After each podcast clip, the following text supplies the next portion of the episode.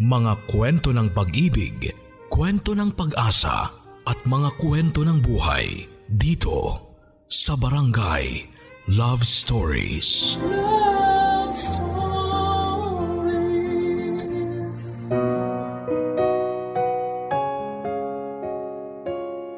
Aminin man natin o hindi, una tayong nabibihag sa pisikal na itsura ng isang tao dito na nabubuo ang salitang crush sa taong mahirap maging sa atin.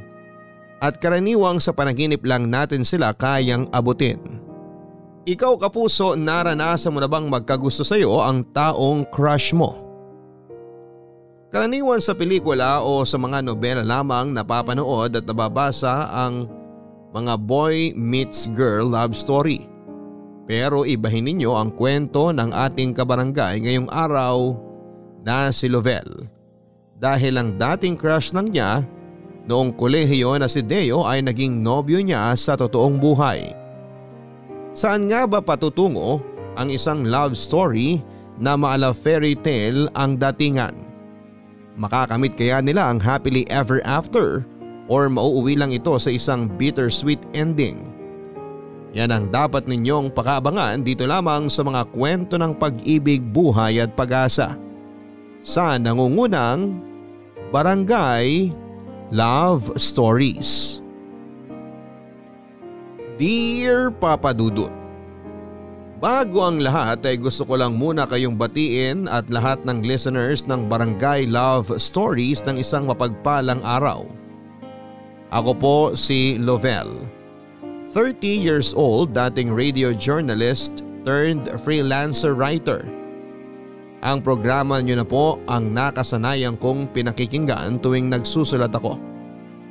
Sobrang impressed kasi ako sa mga stories na ibinabahagi ninyo.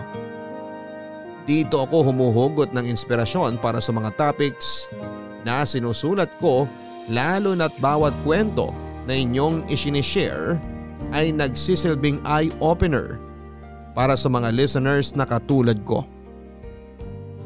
Kaya naman naisipan kong i-share ang love story namin ng boyfriend ko na hopefully ay kapulutan din ng aral ng mga kapwa ko kabarangay. Mahigit 10 years na kaming magkasintahan ng boyfriend kong si Deo. Nagkakilala kami noong nag-aaral pa lamang ako sa college. Sa totoo lang ay parang straight out of a movie ang kwento naming dalawa kung saan ang isang average looking girl na tulad ko ay na-fall sa isang heartthrob na mahirap abutin. Mascom student ako samantalang HRM naman ang kurso ni Deo. Ako yung tipo ng tao na academic achiever. Ang focus ko noon ay ang mag-aral at makatapos. Kaya wala na akong time para sumali pa sa mga extracurricular activities maliban na lamang sa pagiging parte ng school paper namin kung saan ako ang kasalukuyang editor-in-chief noon.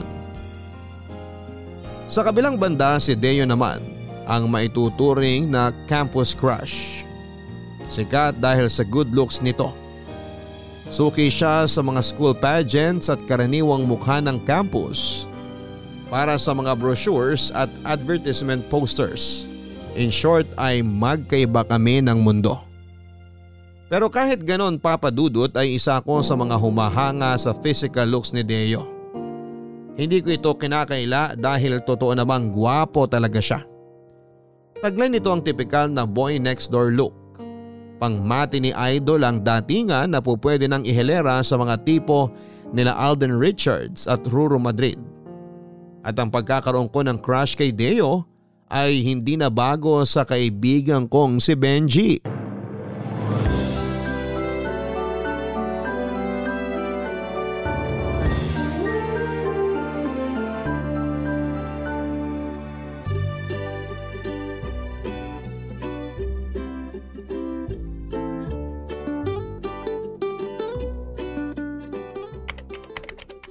Naririnig mo ba yun? Alin? Yung sigaw ng subconscious ko. Gusto na raw niya manood ng pageant sa gym. Hay nako Benji, kahit anong sabihin mo, hindi kita papayagan.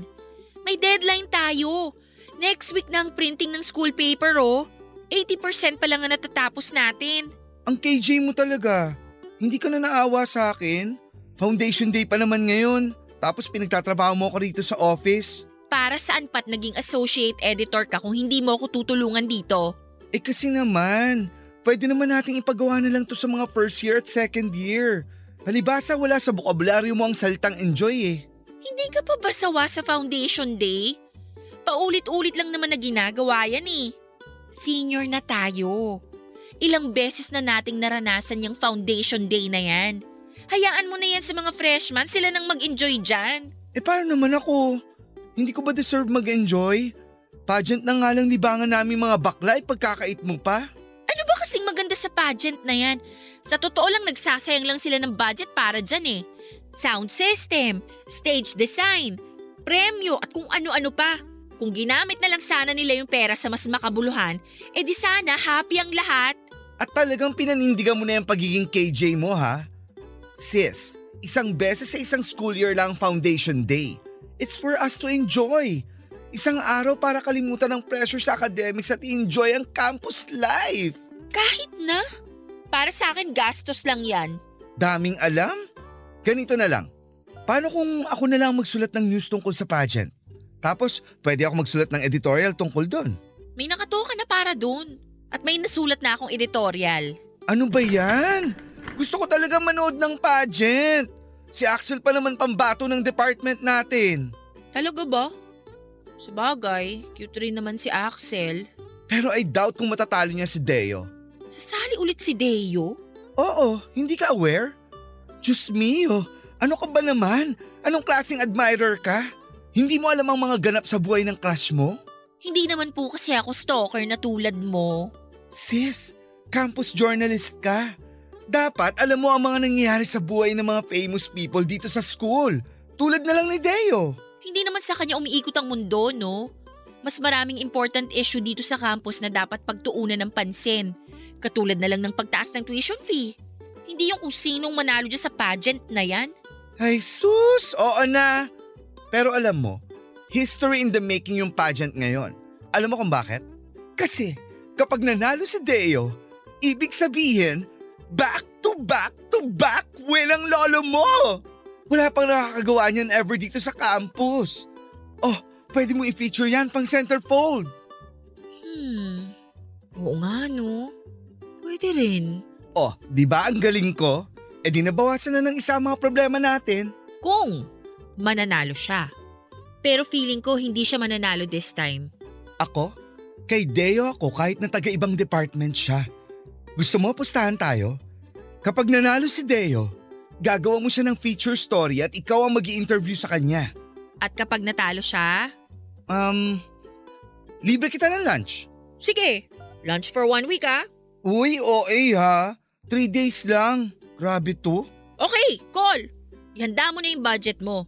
Dahil kahit itaga mo pa sa bato, matatalo yung si Deo. Papadudod si Deo ang nanalo ng araw na yon. At dahil hindi naman ako umuurong sa usapan ay wala akong ibang choice kundi ang gawin ang pangako ko kay Benji na interviewin si Deo. Magandang ang topic ang pageantry at kung ano ang kinalaman nito sa pag-aaral ng mga estudyante.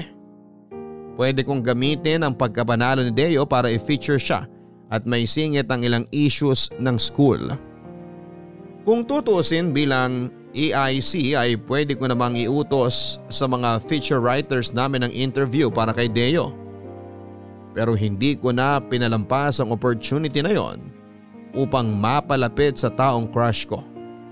Kahit na kunwari ayaw ko sa trabahong ibinigay sa akin deep inside, ay nakaramdam ako ng kilig lalo na't ang dating tinatanaw-tanaw ko lang sa malayo ay makaka one-on-one ko na sa isang interview. Pero papadudot hindi pala ganong kadali ang sumingit sa schedule ng isang tulad ni Deo. Sa tulong ng kapwa ko writer, naka-department ni Deo ay nag-set ako ng date para sa interview. Pero hindi niya ako sinipot ng araw na yon. Sa halip ay mas pinili nitong gumala kasama ang mga kaibigan. Sinubukan kong iset ulit ang interview sa ibang araw. Pumayag naman siya sa nasabing date pero pagdating ng araw na yon ay nasa practice pala siya ng kanilang basketball team. Hindi ko alam na sakit sa ulo pala yung pinasok ko noon papadudot. Dahil papalapit na ang deadline ng school paper namin at sa susunod na linggo naman ay exam week na ay wala na akong choice kundi ang kapalan ang mukha ko. Sa gitna ng klase nila Deo ay pinagpaalam ko siya sa professor nila para wala na siyang takas. Mabuti na lang at minor subject lamang yon at dati ko rin professor ang nagtuturo sa kanila kaya agad akong pinagbigyan sa kahilingan ko. 15 minutes lang ang paalam ko sa'yo kaya mabilisan lang to ha. Mind reader ka ba? Ha? Ang sabi ko, mind reader ka ba? Kasi nabasa mo kung ano laman ng utak ko eh. Kanina kasi nag imagine ako. Paano kaya kung may chicks na biglang sisingit sa gitna ng klase para ipagpaalam ako? Tapos, boom! Dumating ka. Dumating ako kasi hindi mo ako sinisipot. Dahil sa'yo na-delay trabaho namin sa office. Imbis na nagre-review na kami para sa exam, naghahabol tuloy kami. Oh, bakit kasalanan ko? Sasali-sali kayo sa ganyan tapos kapag busy yung i-interviewin nyo kasalanan namin? Dapat marunong kayong mag-adjust sa mga ganyang bagay. Ito na nga, 'di ba? Nagawa na ng paraan. Sige na, mag-start na tayo. Okay, sabi mo eh. Kung okay lang sa'yo, ire-record ko tong usapan natin ha. Kung may gusto kong sabihin na ayaw mong isama sa record, sabihin mo lang off the record. Gets mo? Yes ma'am. So, ano namang feeling na ikaw ulit ang nanalo for the third time? Siyempre, masaya. Dagdag kumpiyansa sa sarili. Isipin mo, three times in a row, ako ang kinurunahang pinakapoging nilalang dito sa campus. o ba't ganun reaksyon mo? Tama naman, di ba? Beauty and brains ang pageant. Hindi papugian lang. O ikaw na mismo nagsabi, beauty. Ibig sabihin, magandang lalaki ako. Malay natin kung mas nagustuhan ng judges yung sagot mo kaysa sa itsura mo. So sinasabi mo matalino ako? Aba, walang problema sa akin yan kung yan ang tingin mo sa akin. Ewan ko sa'yo. Bakit mo naman naisipang sumali sa pageant? For experience? For validation? Nung first try ko, kinailangan dahil sa grades kasi bagsak yung project ko. Nung second time naman, ni-request ng dean namin. Siguro naman narinig nyo na sa college nyo yung pagiging competitive ng dean namin. Tapos yung pangatlo, natalo ako sa DARE. Hindi ko kailangan sumali sa mga pageant for validation. Alam ko naman na may tsura talaga ako eh. Grabe yung self-confidence mo ha? Medyo mataas pong tingin natin sa sarili natin ano? Siyempre, sino pa ba mag-aangat sa sarili ko kundi ako, di ba? Ah, medyo may pagka-narcissist ka rin. Pero sige, next question. Sa tingin mo, anong connection ng pageantry sa pag-aaral? Bakit yearly may mga ganitong events? Sandali, sandali. Napaka-unfair naman ito. Bakit ikaw lang ang nagtatanong? Dapat ako rin may chance magtanong sa'yo. Hindi naman to job interview eh. Pero ikaw yung topic, hindi ako. Kahit na, nakadalawang tanong ka na eh. Dapat ako rin magtanong. Ano namang itatanong mo sa akin? May boyfriend ka na ba? Wala. Wala akong boyfriend. Wala akong time para dyan. Bakit naman wala? By choice or no choice? By choice. Kasi wala yan sa priority list ko. Dalawang tanong na yun ah. Ikaw naman, sagutin mo yung tanong ko kanina. Pageant sa campus? Anong connection? Hmm, hindi ko alam. Bakit hindi admin ang tanungin mo? Pero ito, opinion ko lang to ha. Siguro ginagawa ang mga pageant sa campus for entertainment.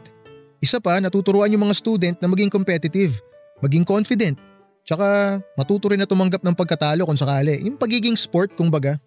Mga bagay kasi yun na hindi tinuturo sa classroom kasi wala sa libro. Pero hindi ba yan ang role ng… Oops, ako naman magtatanong. Anong hinahanap mo sa isang boyfriend? Alam mo, nagsasayang lang tayo ng oras sa ginagawa mo eh. Sagutin mo na lang yung mga question ko para matapos na tayo rito. Kung sumagot ka na sana, tapos na tayo, di ba? Sige na. Anong ideal guy mo?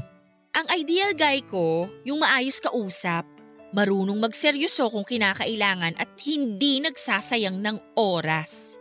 Okay. Madali lang akong kausap. Garam na notebook mo.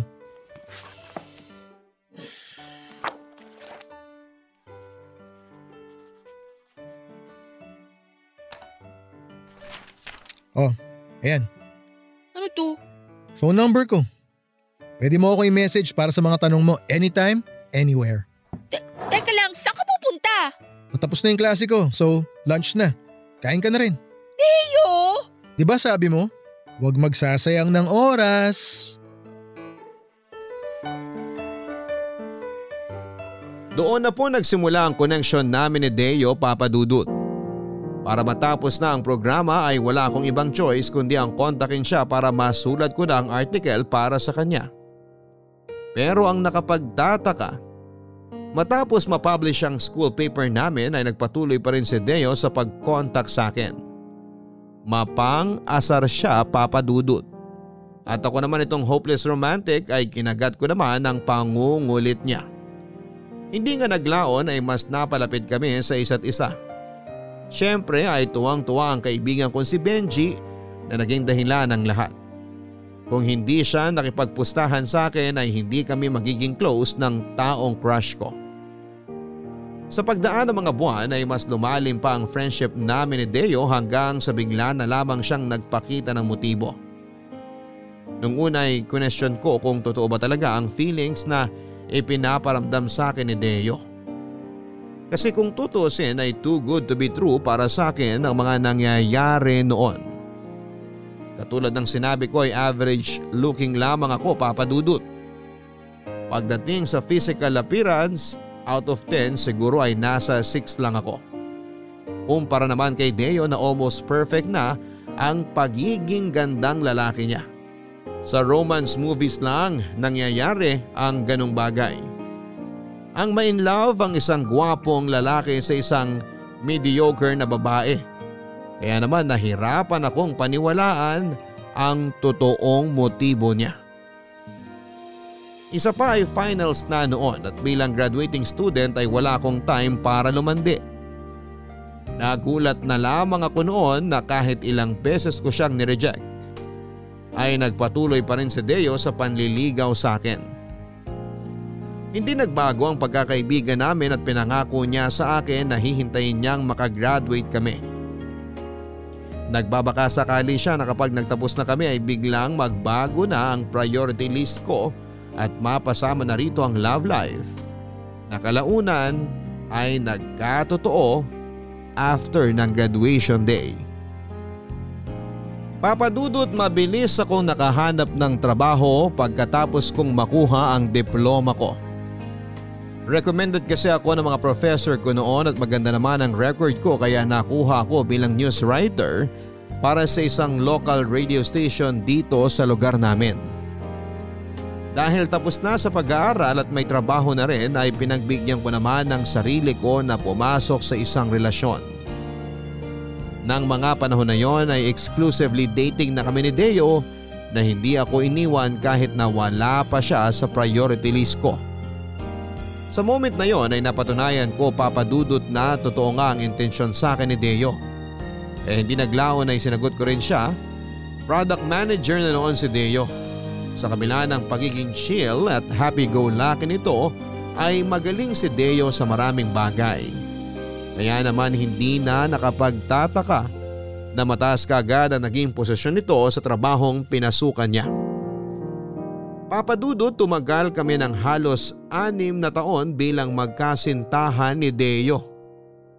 Nang mga panahon na yon ay may mga pagkakataong napapaisip pa rin ako kung paano ko napaibig ang isang katulad ni Deo na halos nasa kanya na ang lahat. Parang kailan lang noong palihim ko pa siyang ninanakawan ng tingin na para bang bituing mahirap abutin. Tapos biglang boyfriend ko na siya. Pero kung tatawagin niyo akong swerte sa pag-ibig ay nagkakamali kayo dahil kaakibat ng pagkakaroon ng gwapo, madiskarte at boyfriend na may stable na buhay ay ang pagkakaroon ng agam-agam na maaari siyang lapitan ng tukso na nagkalat lamang sa paligid-ligid. Ang layo ng tingin. Ang lalim ng iniisip. Anong meron te? Problemado ka? Ha? Tignan mo, hindi nakikinig. Nakwento ko na buong buhay ko rito, hindi ka pala nakikinig. Sorry, may iniisip lang ako. Tulad ng, anong iniisip mo dyan at parang tulala ka? Iniisip mo ba kung paano makamit ang world peace? Hindi no. Sige na, tuloy mo na yung kwento mo. Tapos na ako. Ikaw naman magkwento. Anong meron? Wala naman talagang problema pero nababother lang talaga ako eh. Nababother saan? Ganito kasi yun. May company dinner yung team nila Deo kahapon. Tapos tinag siya sa mga pictures. So syempre nakita ko. Tapos habang tinitignan ko yung mga pictures, may isang selfie tong isang girl kasama si Deo. Oh, tapos? Selos ka. Huwag mong sabihin ganun kakababaw. Di naman. Kaso nga lang nung balikan ko yung group photos nila, napansin ko lang na laging nakatabi yung girl kay Deo. May isang picture pa nga nakahawak pa siya sa braso ng boyfriend ko eh. Kinausap mo na ba si Deo tungkol dyan? Hindi. Hindi naman big deal yun eh. Hindi naman pala big deal. So bakit mo pinoproblema?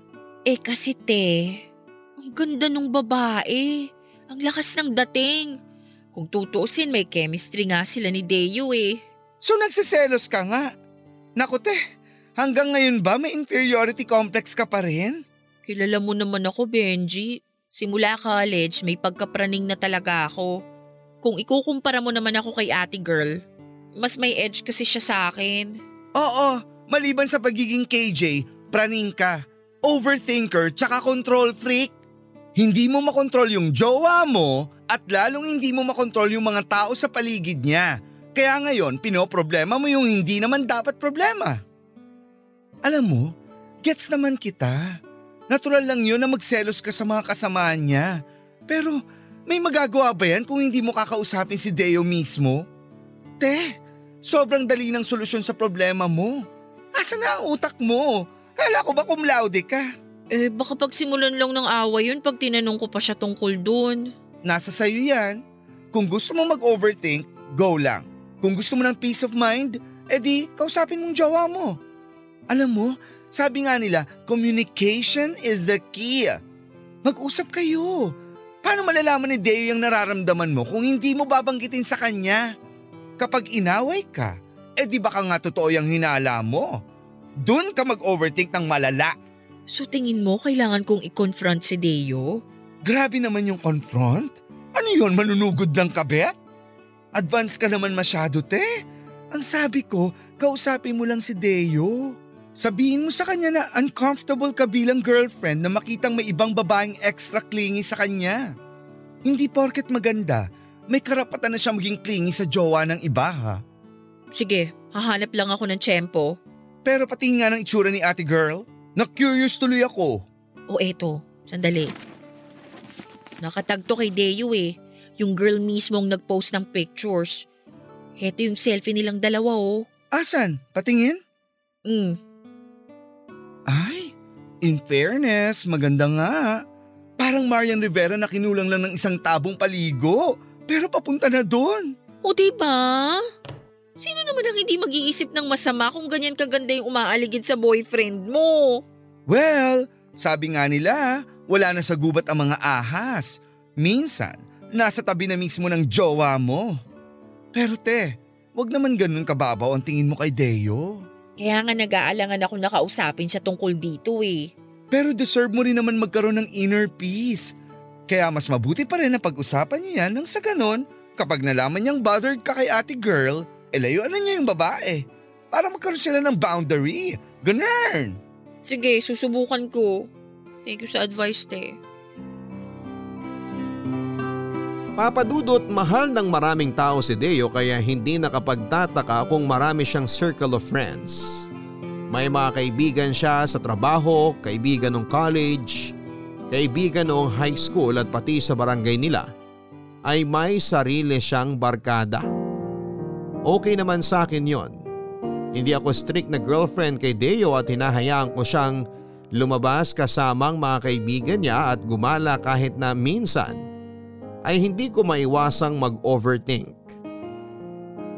Siguro parte na talaga ng pagkakaroon ng boyfriend na lapitin ng mga tao ang maging overthinker. Natatakot kasi ako na baka dumating na lamang ang araw na makakita si Deo ng babaeng ipapalit niya sa akin. Kahit paggaano kadisiplinado ang isang tao ay mahirap talagang tanggihan. Ang temptasyon lalo na kung eto na mismo ang lumalapit sa tao. Sa case ni Deo ay si Hana ang tinutukoy ko. Ang workmate niya na medyo clingy sa kanya. Kaya naman nang makahanap ako ng tiyempo ay nag-open up ako kay Deo tungkol sa nararamdaman ko kay Hana. Wala na akong ibang choice kundi ang kausapin ng nobyo ko tungkol sa issue lalo na't kakaiba na ang mga galawan ni Hana. Napapansin ko kasi na isa siya sa mga active followers ni Deo. Na kada post ng boyfriend ko ay lagi siyang nagko-comment. Kung hindi yon red flag para sa girl workmate ay ewan ko na lang. Kaya para sa ikakapanatag ng loob ko ay sinubukan kong kausapin si Deo. Masarap dito sa nabook mong lugar ha. Paano mo nalaman na matagal na ako nagkikrave ng sushi? Nabasa ko lang sa Facebook. Talaga? Parang wala naman akong pinopost tungkol sa sushi ah. Hindi naman kasi ikaw yung nag-post. Yung katrabaho mong si Hana. Nakita ko sa feed niya. Nabasa ko nga yung caption niya eh. Ang sabi dahil daw sushi ang cravings nyo, kaya nagdala siya ng sushi sa office. Napako-comment ka nga ng thank you tapos nag-emoji ka na may heart eyes. Ah, okay. Naalala ko na. Last week pa yun ah. Teka, friends kayo ni Hana sa Facebook? Oo, inad ko siya. Hayaan mo, ipapakilala kita sa kanya next time. Mabait yun, for sure magkiklik kayo agad. Hindi halata pero bookworm din yon parang ikaw. Talaga ba? Mukhang super close kayo ni Hana, no? Hindi naman maiiwasan yun. Partner ko siya ngayon sa bagong project na dinedevelop namin eh. May bagong product kasi kaming ire-release for Christmas. Kasama ko siya sa team kaya kaliwat kanan mga meeting namin. Ah, okay. Oh, bakit? O, anong bakit? Alam ko na yung tonong yan eh. May something sa ano mo eh. Ah, okay. Si Hana ba? Ayokong magtunog OA ha. Pero kasi, napapansin ko lang sa mga pictures niyo tuwing magkasama kayo nila Hana na medyo extra clingy siya sa'yo. Medyo touchy, ganun. Sabi ni. Kaya mo siya inad sa Facebook no? Kaya mo din ako dinala dito sa sushi place. OA ba ako? Hindi naman. Natural lang yung nararamdaman mo. Ibig sabihin lang nun, mahal mo talaga ako. Pero listen, don't worry. Yung relasyon namin ni Hana, purely platonic. Walang halong romance o kahit na anong attraction. Wala. Sa'yo. E paano naman kaya sa kanya? Eh hindi ko na problema yun. Kung type niya ako, eh di type niya ako. Wala naman ako magagawa ron eh. Basta ang mahalaga sa akin, aware siya na may girlfriend ako at hindi ako gagawa ng kahit na anong paraan para suklian yung pagkagusto niya sa akin. At yung girlfriend ko hindi lang maganda, matalino pa. Sus, pinuwala pa ako nito. Okay, para sa ikapapanatag mo, simula bukas didistansya na ako sa kanya. No! Okay lang. Basta nasabi mo na na walang problema kay Hana, okay na sa akin yon. Baka sabihin pa ng mga katrabaho mo paranoid girlfriend ako. Hindi, non-negotiable dapat yun. Bilang boyfriend, trabaho kong umiwas sa mga babaeng tingin ng girlfriend ko ay makakasama sa relationship namin. Kasi alam ko for sure na magsiselos din ako kapag may nakita akong lalaki na clingy sa'yo. Kaya gets ko yung nararamdaman mo ngayon. And believe me, I'm really sorry if I made you feel that way. Thank you. So, okay na ba tayo? Pwede na ba nating enjoyin tong sushi natin? Oo na. Ikaw talaga. Ubusin mo yan ha. Ginusto mo to eh. Ano, ha? Sushi pa more? Umubos nito ah. Ikaw nagkikrave niyan eh.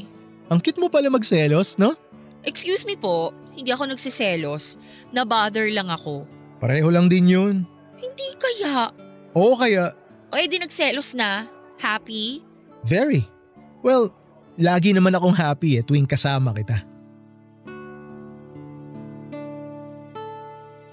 Tama nga ang sabi ni Benji Papadudut na pagdating sa relationship ay communication is the key. Hindi maaayos ang problema ninyong magjowa kapag hindi ninyo ito pag-uusapan. Malaki ang naitulong ng pag-open up ko kay Deo. Nakahinga ako nang malaman kong naiintindihan niya ang nararamdaman ko. At dahil doon ay nabawas-bawasan kahit papaano ang pag-overthink ko. Nadagdagan tuloy ng sampung puntos ang loyalty points ni Deo sa libro ko. Alam ko naman na hindi healthy ang palaging pag-overthink lalo na't gumagawa ako ng mga senaryo sa utak ko ng mga bagay na maaaring hindi naman talaga nangyayari sa totoong buhay. Mabuti na lang talaga at never gumawa si Deo ng rason para lumala pa ang pagiging paranoid ko.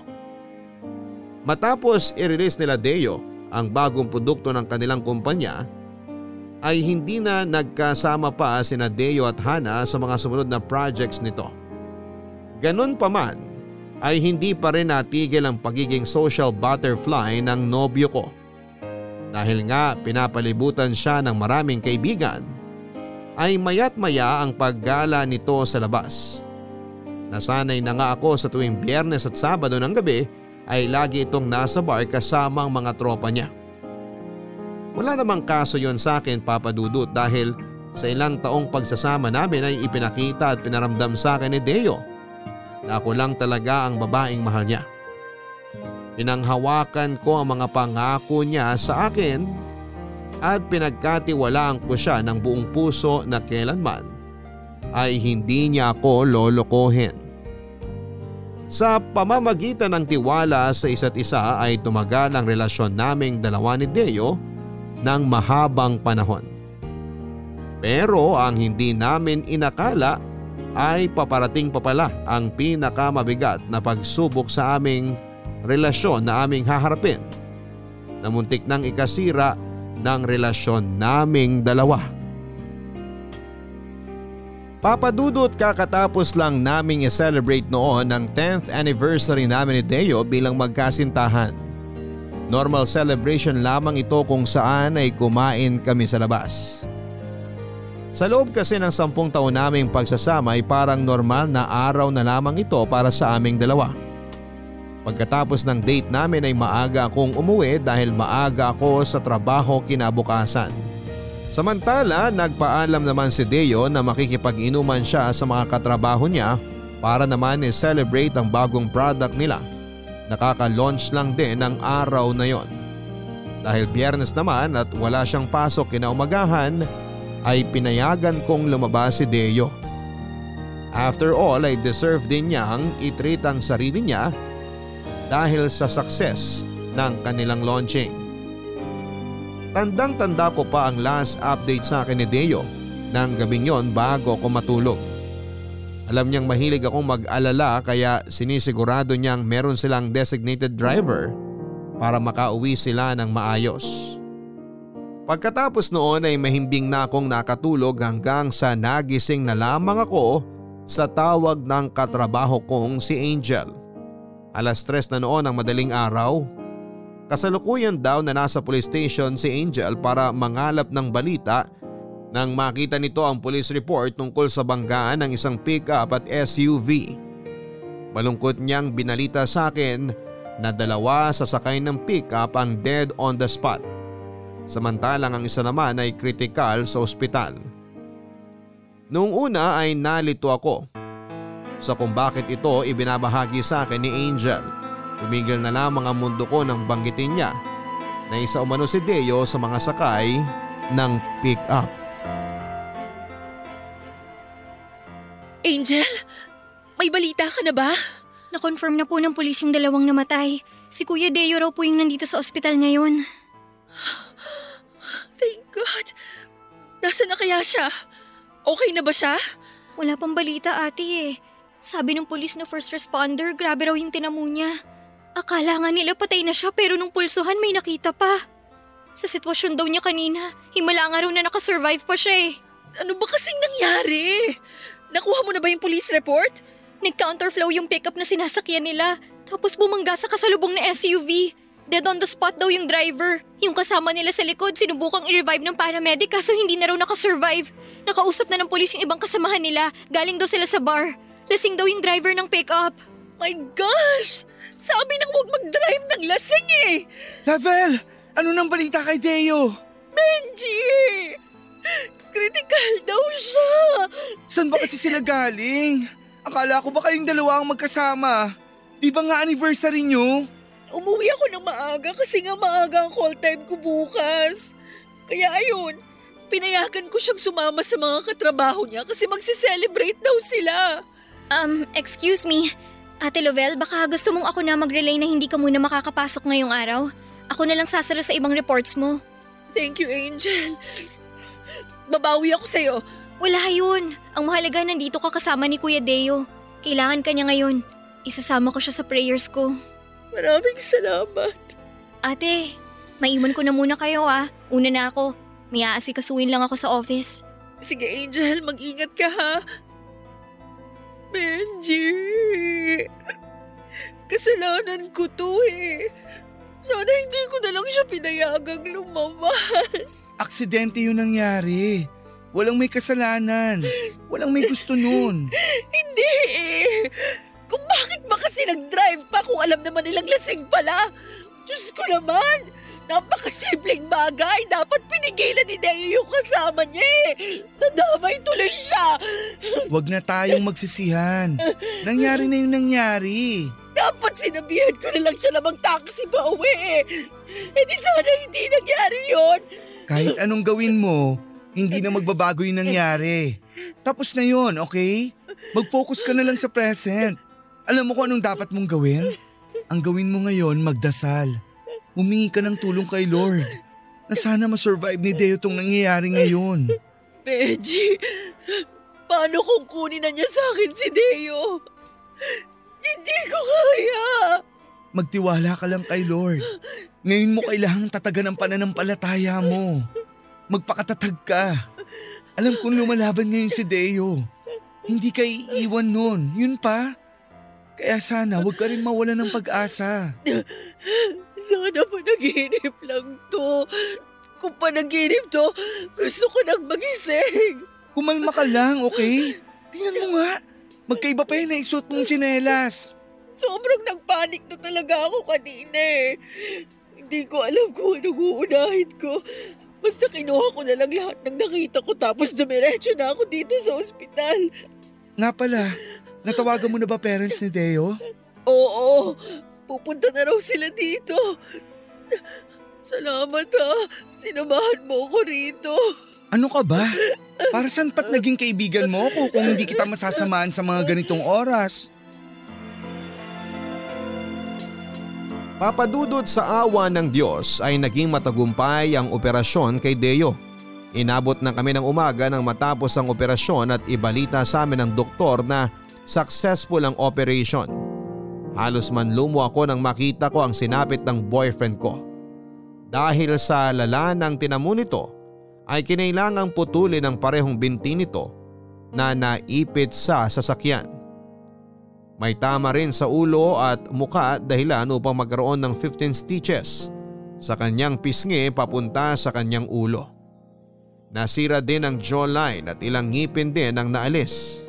Ayon sa police report ay hindi raw nakasuot ng seatbelt si Deo ng oras ng aksidente kaya humampa siya sa dashboard ng sasakyan. Papadudot hanggang ngayon ay malaki pa rin ang pasasalamat ko kay Lord dahil binigyan niya ng ikalawang buhay si Deo. Yun nga lang sa pangalawang buhay ay nakuha nito ang maraming pagbabago. Kasabay ng pag-iba ng itsura ni Deo ay ang unti-unti rin nagbago ang kanyang ugali. Ang dating Deo na puno ng self-confidence ay biglang kinahiya ang kanyang sarili. Mula sa pagiging masiyahin at makulit ay naging malungkutin at tahimik na lamang siya. Dahil dito ay mas pinili niyang mag-resign na lamang sa trabaho. Ilang buwan din siyang nagpagaling hanggang sa nag-decide siyang pumirmi na lamang sa kanilang bahay. Para bang ibang Deo na. Ang kasama ko noon at ang dating Deo na minahal ko ay nawala na simula noong mangyari ang aksidente.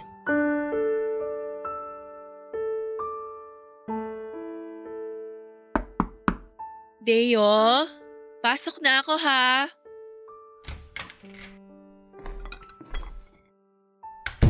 May masakit ba sa'yo? Sabi ni tita hindi ka na naman daw kumakain. Hindi ka raw nag-dinner kagabi tapos hindi ka rin nag-breakfast kanina.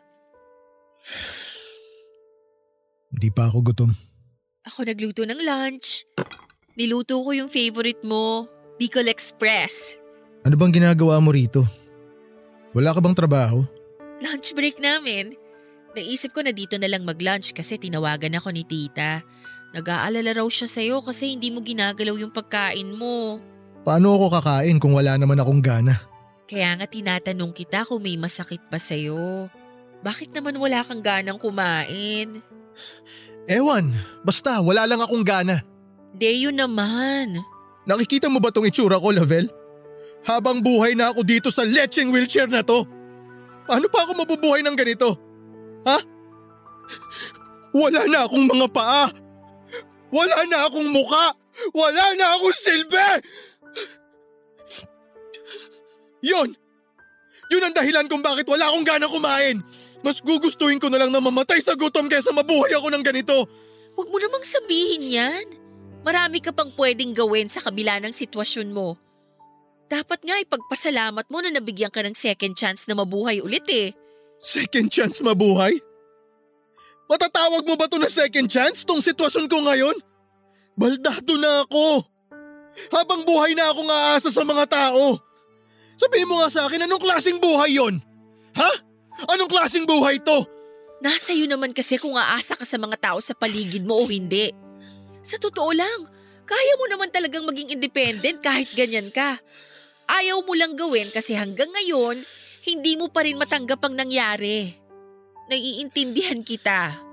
Mahirap ang pinagdadaanan mo. Pero hanggang kailan ka magkakaganito?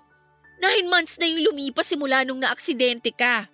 Kung ano ka nung unang araw ng pag-uwi mo dito sa bahay nyo, ganun ka pa rin hanggang ngayon.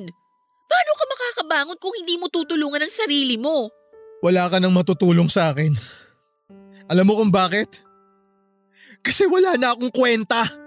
Isang tao lang ang makakatulong sa sarili mo. Ikaw mismo. Huwag mo kong artihan na para bang ikaw may pinakamalalang problema sa mundo. Hindi ka na bata, Deo. Kung alam mo lang napakaraming tao dito sa Pilipinas ang naghihirap. Tulad mo, marami mang kulang sa kanila pero alam mo kung anong ginagawa nila? Nagsusumikap pa rin sila. Kahit na literal na gumagapang ang iba dyan para lang buhayin hindi lang ang sarili nila, kundi pamilya nila. Tapos tingnan mong sarili mo. Nakatago ka dito sa de-aircon mong kwarto. Kung sawa ka na sa akin, edi iwan mo na lang ako. Hindi kita kailangan. Hindi ko kailangan ng tulong nyo. Hindi ko kailangan ng awa nyo. Sa tingin mo, awa tong binibigay namin sa'yo? Hindi ako naaawa sa'yo, Deo. Ginagawa ko to, hindi dahil naaawa ako, kundi dahil mahal kita. At sobrang sakit para sa akin na makitang unti-unti nang nagbabago yung Deo na dating nakilala ko. Sobrang miss na kita. Sobrang miss ko na yung dating tayo. Please naman. Bumalik na tayo sa dati. Hindi na tayo babalik sa dati. Huwag ka nang umasa kasi wala na yung hinahanap mo. Never na akong babalik sa dati. Ngayon, kung hindi mo gusto tong bagong ako, edi hiwalayan mo na ako. Maghanap ka na ng bago. Bagong lalaki na mas gwapo, na mas buo, na mas kayang bantayan at alagaan ka. Yung hindi sad boy na katulad ko. Wala akong pakialam kung tingin mo hindi ka nagwapo. Wala akong pakialam kahit hindi ka makalakad. Wala akong pakialam kahit habang buhay pa ako magtulak ng wheelchair mo. Ang mahalaga sa akin, Deo, ikaw, yung pagkatao mo. Hindi ko naman minahal yung itsura mo eh. Ang minahal ko, yung pagiging outgoing mo, yung pagiging concern mo sa akin, yung pag-aalaga at trato mo sa akin, yung pagmamahal mo sa akin. Yan yung mga bagay na hindi nawala ka, so pilit mong tinatago. Gusto kitang intindihin. Maniwala ka sa akin. Pero minsan, nakakapagod ka na rin. Oo, dumaan ka sa masakit at mahirap na pagsubok. Pero paano kita tutulungang bumangon? Kung ikaw mismo ayaw mong gawin yon. I-acknowledge mo naman yung efforts namin. Tapos sasabihin mo maghanap na lang ako ng ibang lalaki? Nakaka-offend ha? Ganun ba kababaw ang pagtingin mo sa pagmamahal ko sa'yo? Na porket nagbago na yung physical mong anyo, iiwan na kita? Hindi ganun yun, Deo. Nangako ako sa'yo dati, di ba? Na ano man ang mangyari, ikaw pa rin. Ikaw na ang mamahalin ko hanggang dulo ng buhay natin. Cheesy pakinggan, pero totoo yun. Iwan mo na lang ako. Gusto ko mapag-isa. Iiwan ko na lang itong pagkain mo dito sa lamesa. Please, kumain ka. Pasok na ako sa trabaho.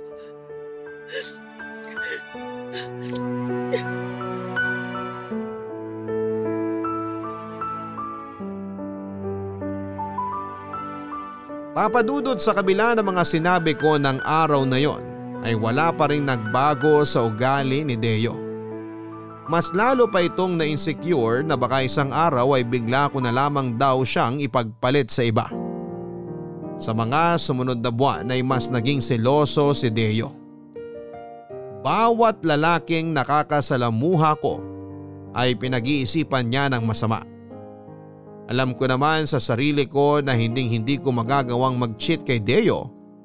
Pero at some point ay naintindihan ko rin siya dahil minsan na rin akong nalagay sa kinakatayuan niya. Naalala ko tuloy noong nagselos ako sa katrabaho niyang si Hana.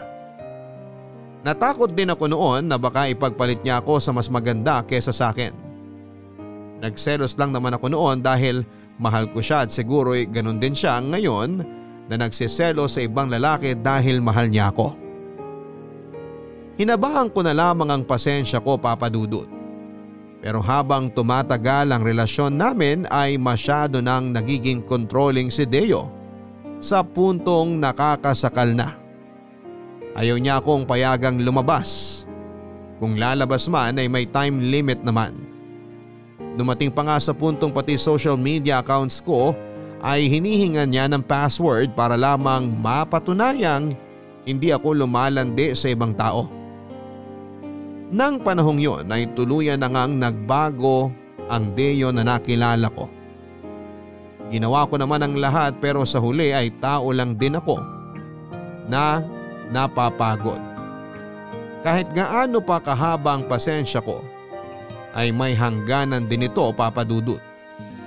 Sobra na noong naging toxic ang relationship namin na pati trabaho ko ay apektado na kaya nang minsang muling maghamon si Deo nang hiwalayan ay tinutuo ko na ito. At nakipaghiwalay na ako sa kanya, papadudot. Papadudot na gawa ko lang namang makipaghiwalay kay Deo dahil sa galit. Para kasing feeling ko ay hindi niya nakikita ang efforts ko. Lagi na lang niyang napapansin ang mga mali at pagkukulang ko. Tuwing may hindi kami pagkakaintindihan ay palagi niyang ginagamit ang estado niya para ibaling sa akin ang problema.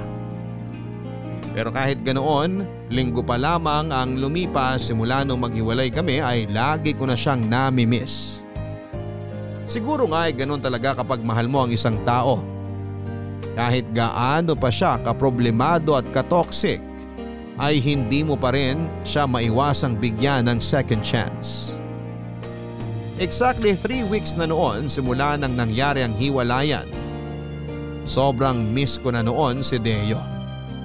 Pero pilit kong pinipigilan ang sarili ko dahil kapag ako ang nakipagbalikan sa kanya, ay mawawalan lang ng saysay ang point na ipinaglalaban ko sa kanya. Inayaan ko siyang mag-isip at binigyan ko siya ng space. Naghintay ako na siya ang gumawa ng first move pero ang tatlong linggo ay naging isang buwan. Ilang beses na akong natempt na makipag-usap muli sa kanya pero kapag nakipagbalikan ako at wala pa ring magbabago ay magiging pointless lang ang hiwalaya namin. Katulad ng dati tuwing nagkakaroon ako ng problema sa love life ay muli akong humihingi ng advice sa best friend kong si Benji. At sobrang naliwanagan ako nang muli kaming nagkausap at nag-open up ako sa kanya, Papa Dudut. So kumusta naman ang pagiging single? Eto, sobrang hirap mag-adjust. Ang daming nagbago sa routine ko. Wala na akong ina-update, wala na akong ginu-good morning at good night. Basta, hindi ko feel na single ako ngayon. Kasi nga, hilaw yung breakup nyo ni Deo. Kung ako ang tatanungin nyo, hindi nyo naman talaga gustong maghiwalay eh. Yun nga lang, mas nangibabaw yung pride nyo. Wala ni isa sa inyo ang gustong bumaba. Instead, nagpapataasan pa kayo ng ihi. Kasi naman, ang hirap ng sitwasyon namin. Ayaw niya akong intindihin. Sobrang sarado na yung utak niya sa lahat ng punto ko. Walang saysay para sa kanya. Lagi na lang siyang tama. Dapat siyang masunod kasi siya nga ang baldado. Sobrang baba ng tingin niya sa sarili niya to the point na dapat bigyan ko siya ng validation araw-araw. Ako na lang laging nag adjust Ako na lang laging umiintindi. Paano naman ako? Sounds familiar. Ang alin? Di ba ganyan ka rin dati? May inferiority complex ka. Lahat ng makita mong magaganda at sexy na babaeng kasama ni Deo, nagkakaroon ka ng insecurity.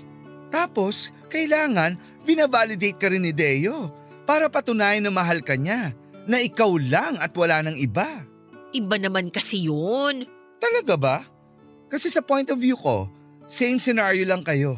Alam mo nakakatawa nga eh. Ikaw yung praning noon, pero ngayon si Deo na yung lagi nag-overthink. So anong gusto mong gawin ko? Magpakaalila na lang ako sa mga bagay na gusto niya? Hindi naman, pero intindihin mo siya. Araw-araw ko naman siyang iniintindi, te. Kasi ganito yan. May kanya-kanya kasi tayong coping mechanism. May ibang tao na sobrang tagal bago makarating sa acceptance stage at isa na si Deo doon. Imagine, sa isang iglap, biglang nawala ang lahat sa kanya. Work, social status, pati kakaya ng maglakad. It takes time girl.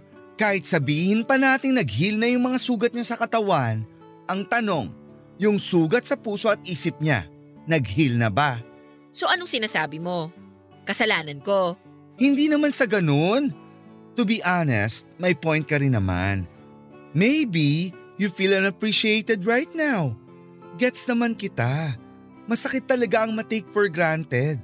So valid din naman yung nararamdaman mo. Ano ba talaga? Sino ba sa amin ang kinakampihan mo? Ay nako, wala akong kinakampihan kasi pareho ko kayong kaibigan. May point kayong dalawa at ang gusto kong gawin, gusto kong ipaintindi sa inyo pareho ang punto ng isa't isa. Imbis kasi na mag-meet kayo sa gitna para magkaroon ng middle ground, nag-iikutan kayo eh. Kaya paulit-ulit yung nangyayari. Mahirap bang intindihin yung gusto kong palabasin? Siguro mahirap para sa kanya.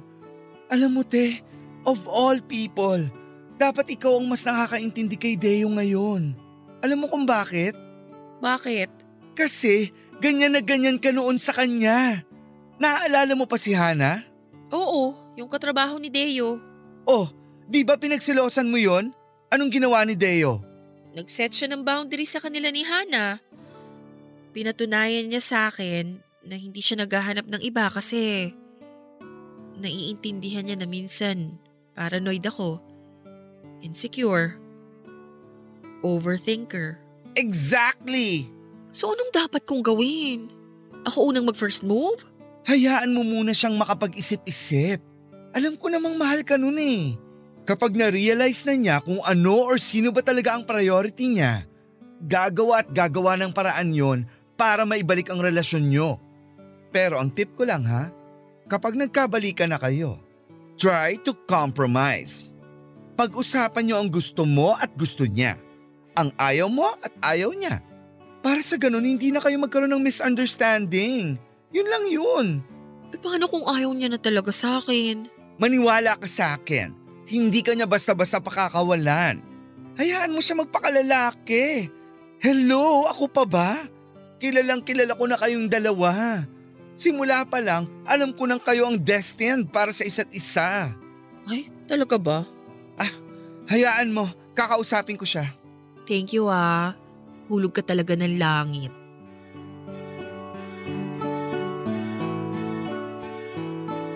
Papadudot may halong katotohanan ang sinabi ni Benji. Kaya siguro hindi ko ma-feel na single ako noon dahil ang totoo ay puro salita lang ang hiwalay ang nangyari. Nadala lang kami sa pareho naming galit at tama nga. Nabigyan namin ng sapat na oras ang isa't isa ni Deo para makapag-isip. Siguro nga ay kailangan lang naming i-evaluate ang sarili namin para maset namin ang priorities namin. Pansamantala akong nag-focus sa trabaho ko na kalaunan ay iniwanan ko rin para mabigyan ko ng sapat na atensyon si Deo. Siguro nga ay tama si Benji. Masyado lang ako naguluhan sa bagong setup namin. Hindi ko gaanong nabalanse ang trabaho at personal life ko. Kaya siguro at some point ay feeling ni Deo ay napabayaan ko na siya. Para may monthly income pa rin ay mas pinili kong maging freelance. Pinasok ko ang pagiging freelance writer kung saan ay naging parte ako ng ilang kilalang news websites at ilang online magazines. Papadudot sa nangyaring paghiwalay namin ni Deo ay mas napatunayan ko sa sarili ko na siya na talaga ang the one para sa akin. Hindi ko na may imagine ang sarili ko kasama ang ibang lalaki. Kumbaga ay nakakandado na ang puso ko sa kanya kaya kahit na anuman ang mangyari ay hinding hindi ko na siya iiwanan. Nagbunga naman papadudot ang paghihintay ko dahil di kalaunan ay muling nagparamdam si Deo sa akin. Araw noon ng Sabado dahil sa bahay na ako nagtatrabaho ay hawak ko na noon ang oras ko. Inaya akong lumabas ni Benji. Ang hindi ko alam ay si Deo pala ang haharap sa akin ng araw na yon. At hindi ang kaibigan ko. Ay, sa wakas, dumating din. Hanggang ngayon, Filipino time ka pa rin ano? Dapat matuto ka rin rumispeto sa oras ng mga kaibigan mo. Eto naman. Late lang ng 20 minutes. Akala mo dami ng oras ang nasayang. Di ka na nasanay sa akin.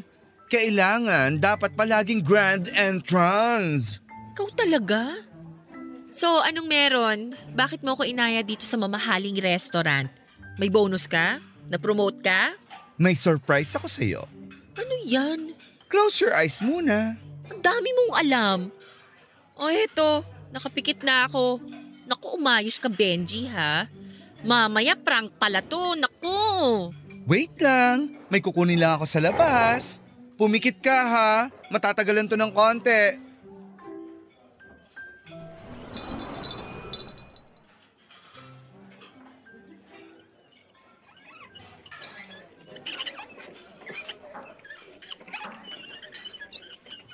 Surprise!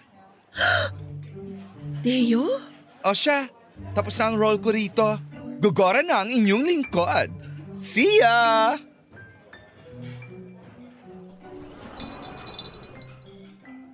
Hi. Hello? Anong ginagawa mo rito? Actually, kinuntsaba ko lang si Benji.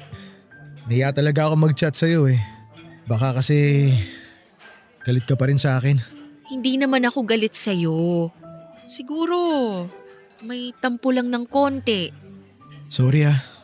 Sorry din. Ako dapat ang mag-sorry sa'yo kasi kinulang ako ng pasensya. Dapat sa sitwasyon mo, ako yung mag-adjust kasi alam kong hanggang ngayon nahihirapan ka pa rin. Hindi. May karapatan ka magtampo o magalit o kung ano man. Tama ka naman eh.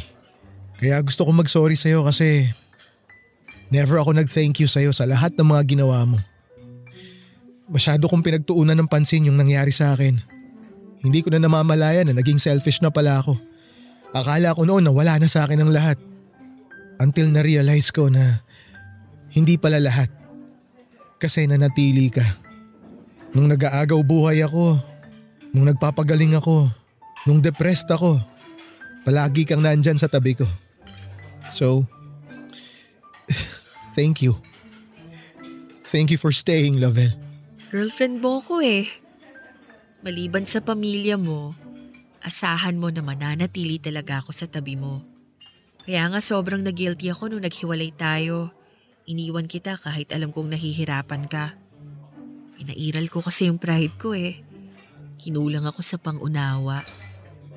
Pero promise ko sa'yo, starting today, hindi na kita iiwan. Promise ko rin na ibabalik ko yung dating Deo. Yung dating Deo na minahal mo. Hindi man 100% pero I will do my best. Gagawin ko ang lahat para hindi ka na ulit umalis sa tabi ko. So ito nga yung compromise na sinasabi ni Benji. Ha? Ano yun? Wala. Nag-usap kami kasi before ni Benji. Pinaintindi niya sa akin yung sitwasyon mo. Talaga? Kasi kinausap ko rin siya eh. Wala na ako ibang matakbuhan nun. Gustong gusto na kitang tawagan kaso naunahan ako ng hiya. Nahiya ako sa mga pinagagawa ko sa'yo. Kaya ayun, kinausap ko si Benji para magtanong kung ano ba ang dapat kong gawin. You mean, si Benji lang pala talaga ang sagot sa problema natin? Parang ganun na nga. Bang klase ah. Alam mo, baka angel in disguise talaga yung si Benji. Alam mo ba, siya yung dahilan kung bakit tayo nagkakilala in the first place. Really? Paano? Long story. Umorder na muna kaya tayo ng food. Wait lang. May gusto lang sana ako itanong sa'yo. Ano yun? Teka lang ah. Nasaan na ba yung box? Uh, ah, eto. Lavelle, Oh my gosh! Di ba sabi ko sa'yo na ayaw na kitang mawala ulit? So itatali na kita sa akin. Kaya, Lavelle, will you marry me? Deo! Yes! Oo naman! Makakasalan kita! Thank you. I'm such a pile of joy right now pero pasensya ka na ah. Hindi ako makakaluhod sa harap mo. Alam mo na, Ikaw talaga! I love you. I love you too! Pakis nga ako. Mwah!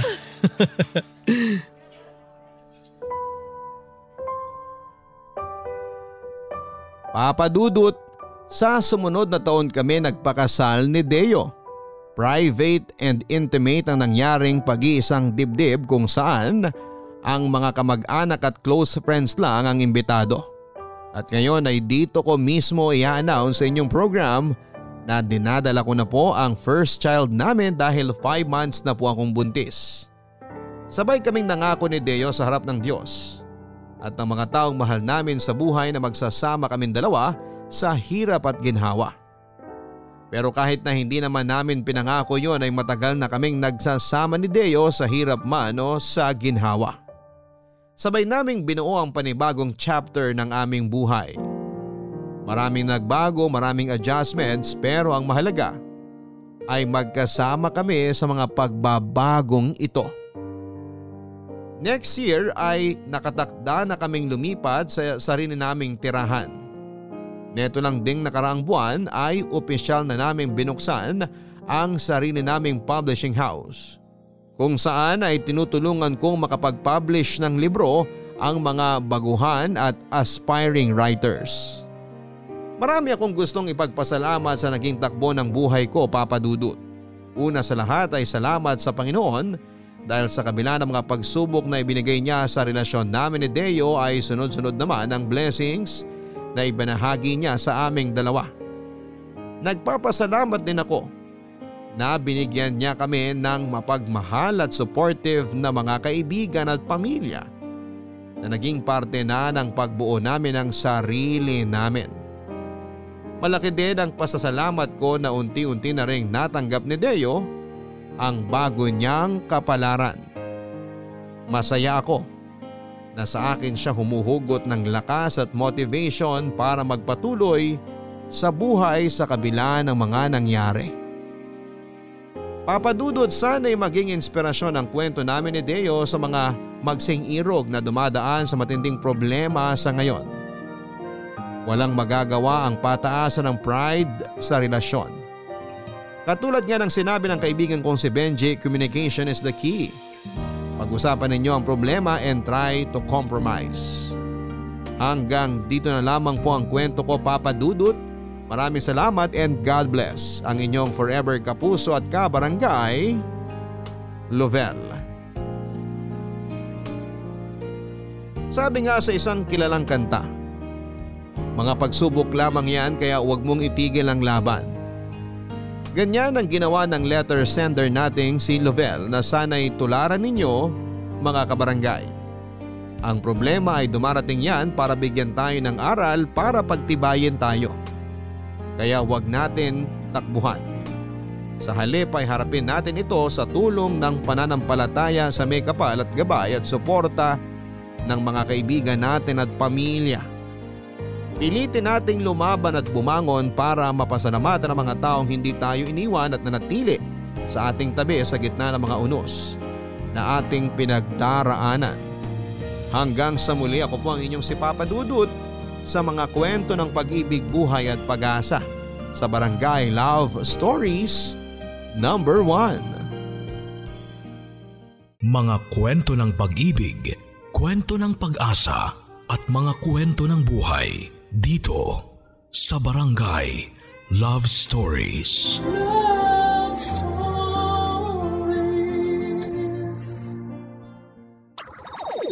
Nagustuhan ng iyong napakinggan? Ituloy yan via live stream sa www.gmanetwork.com/radio.